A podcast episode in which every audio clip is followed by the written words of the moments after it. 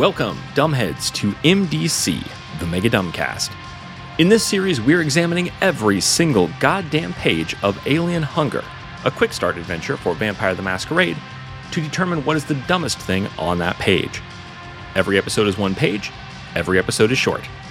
If you'd like to play along at home, this is 1991's Alien Hunger, the official PDF release from White Wolf.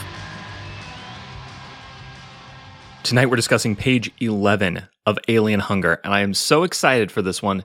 This is where the adventure and the season really begins, I think, because we talked a little bit yesterday about the player characters in this adventure. We've talked about what this adventure is for. You know, it's a quick start to introduce people to the world of Vampire the Masquerade, but that world is the point.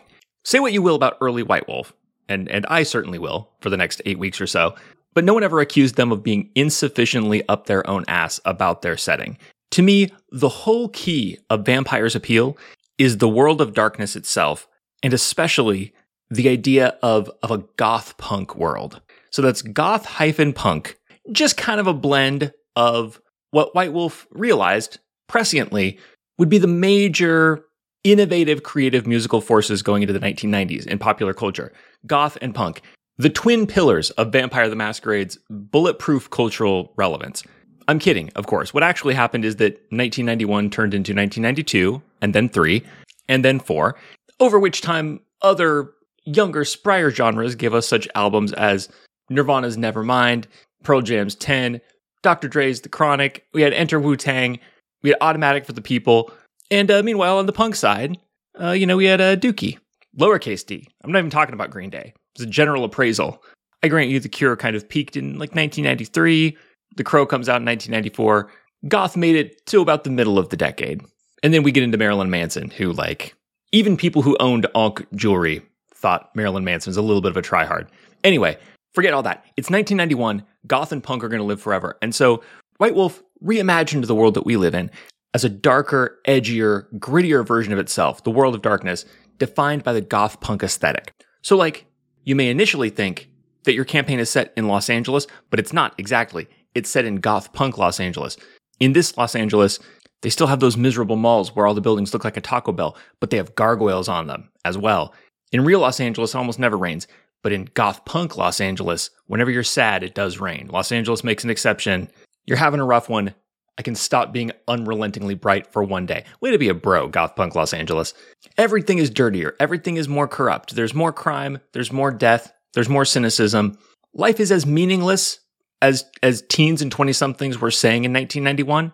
And as a consequence, all the shit that Republicans circa 1991 were saying was happening in the world is really happening. So like there are vicious thugs at the elementary school forcing your children to smoke crack at gunpoint. For sure in the world of darkness. Satanism is like open marriages. Like all of your higher class business people, but also just some of your regular middle-aged neighbors. You wouldn't think it, but peek in their windows any given Friday night. You would be surprised. I mean, look, you got a lot of cultural messages telling you Satan is only for young people.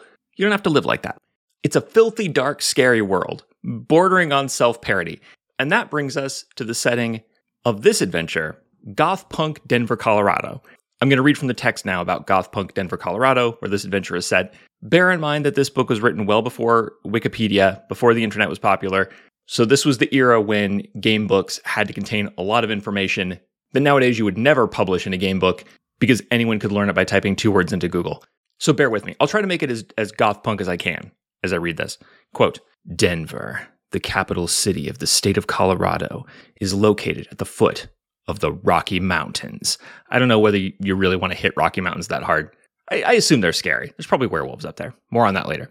Known as the Mile High City for its elevation of 5,280 feet, which is a mile. Good job, book. Even in 1991, you know, we own other books.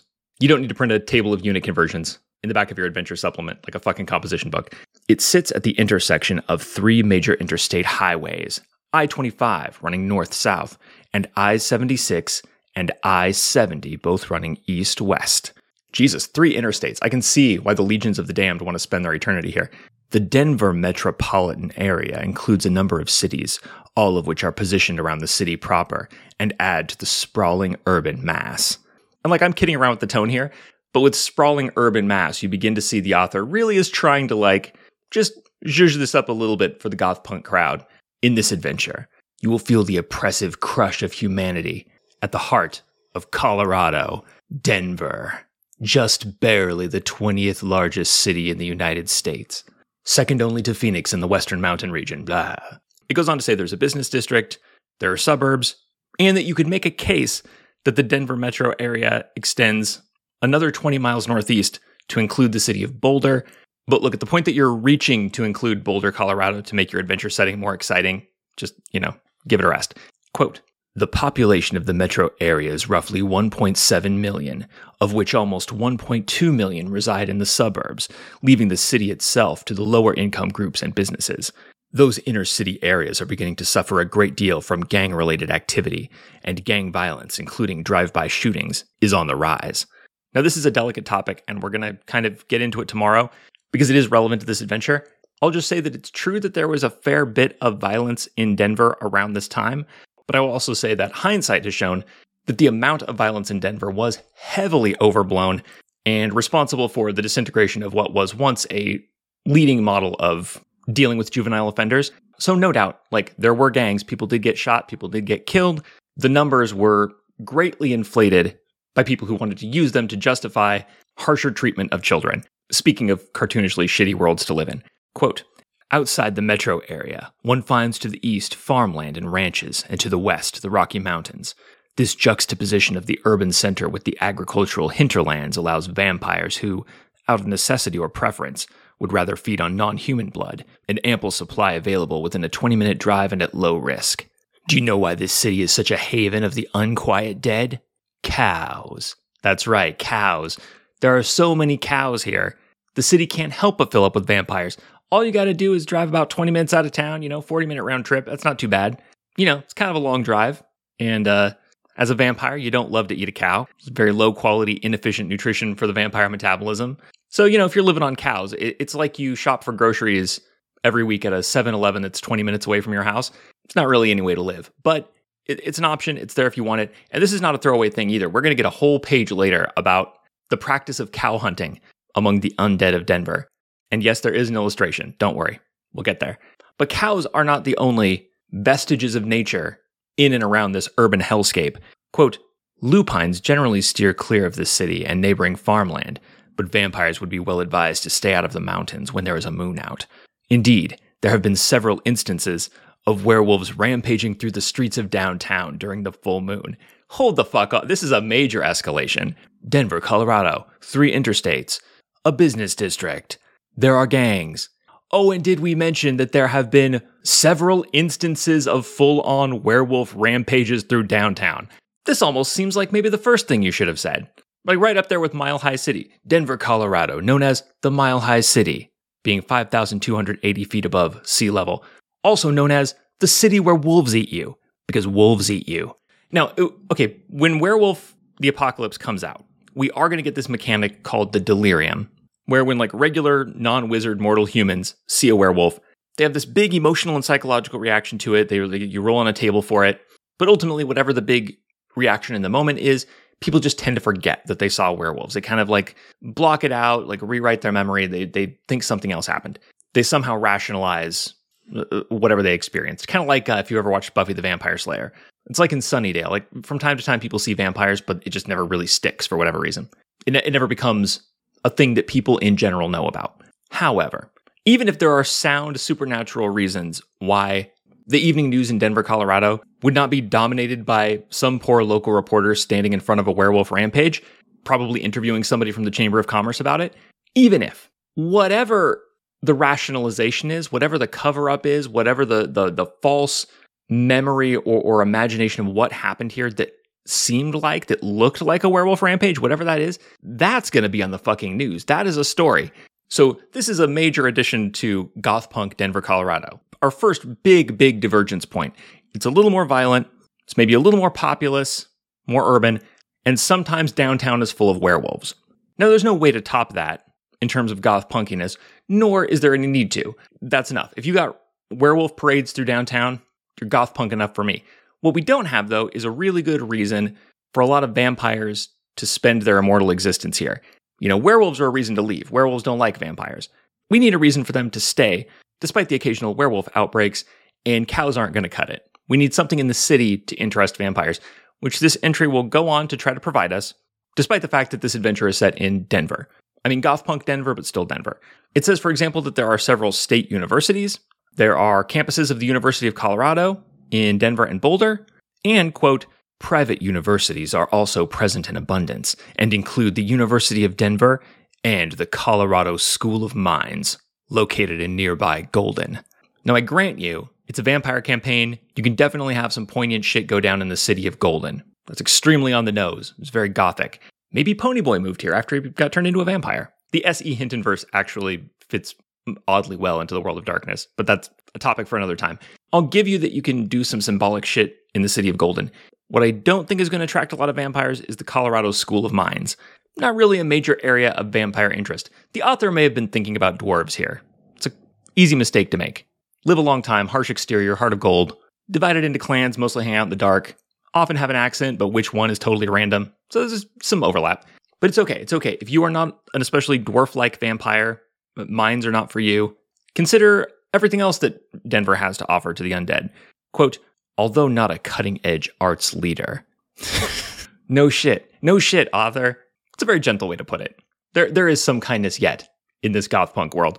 Although not a cutting edge arts leader, Denver has a thriving theatrical community, and the Denver Center for the Performing Arts, the DCPA, is a regular stop for touring shows. Mmm, perfect place for a vampire to spend the 90s.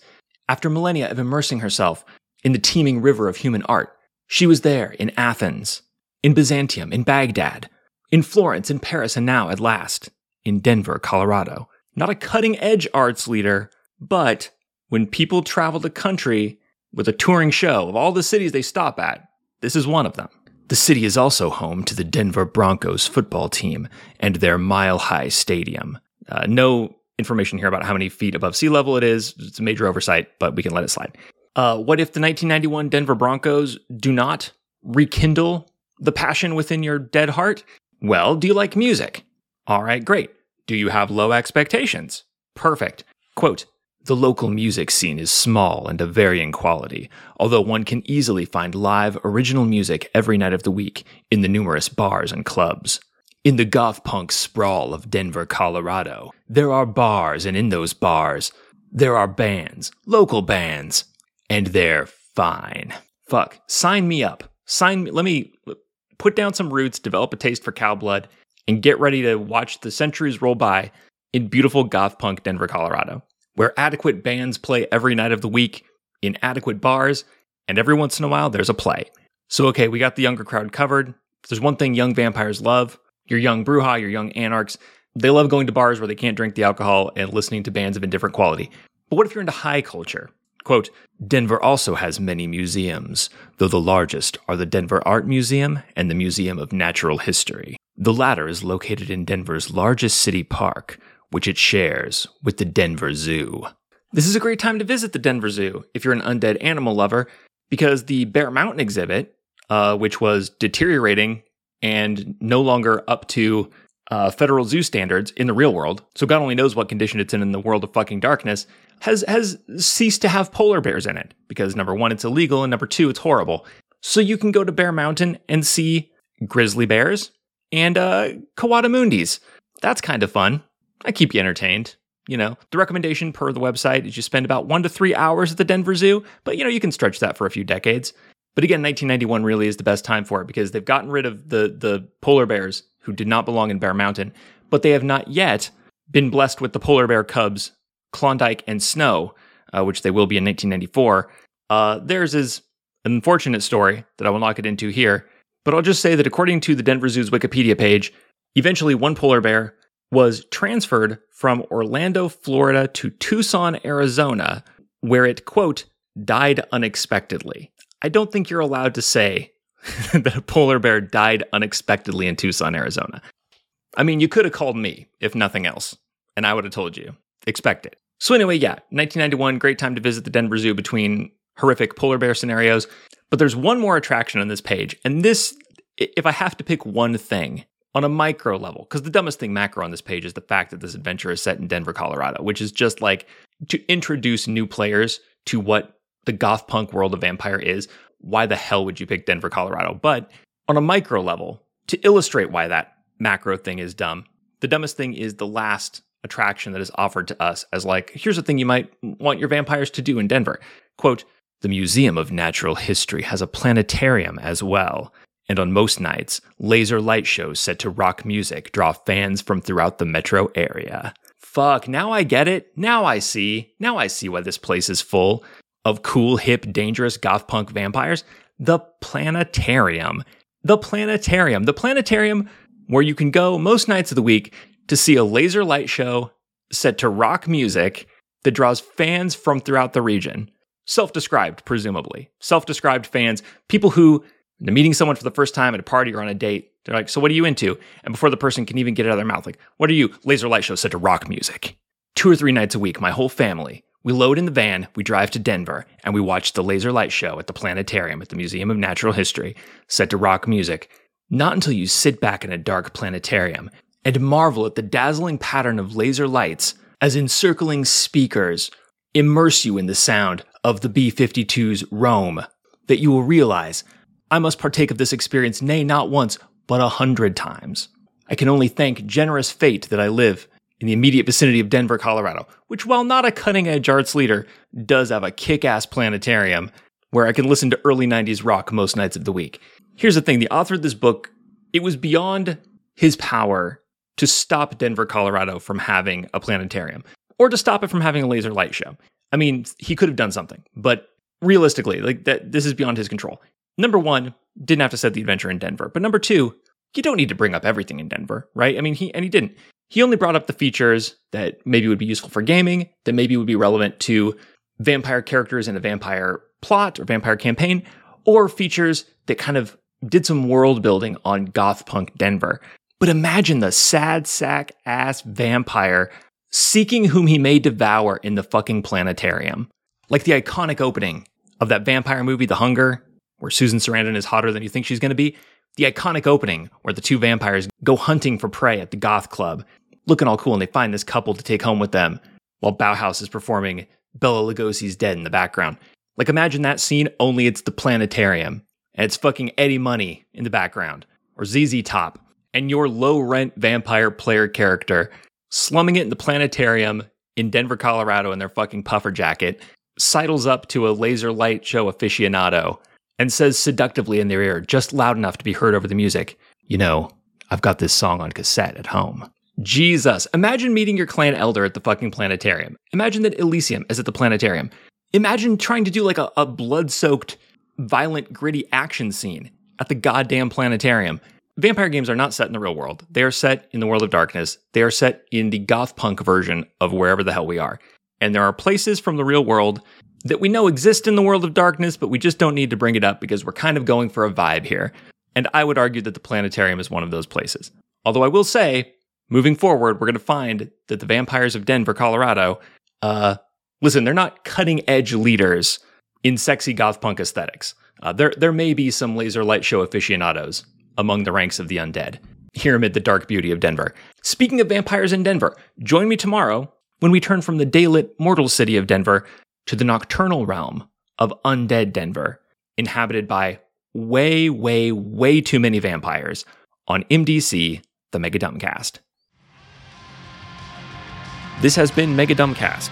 New episodes drop every day except for Sundays, when all the previous week's episodes drop in one big megasode on the patrons only RSS feed. If you'd like to get access to that feed and support the show, go to patreon.com slash megadumbcast. Social media was never healthy and is now dying, so if you want to contact me, you can email me. I am megadumbcast at gmail.com.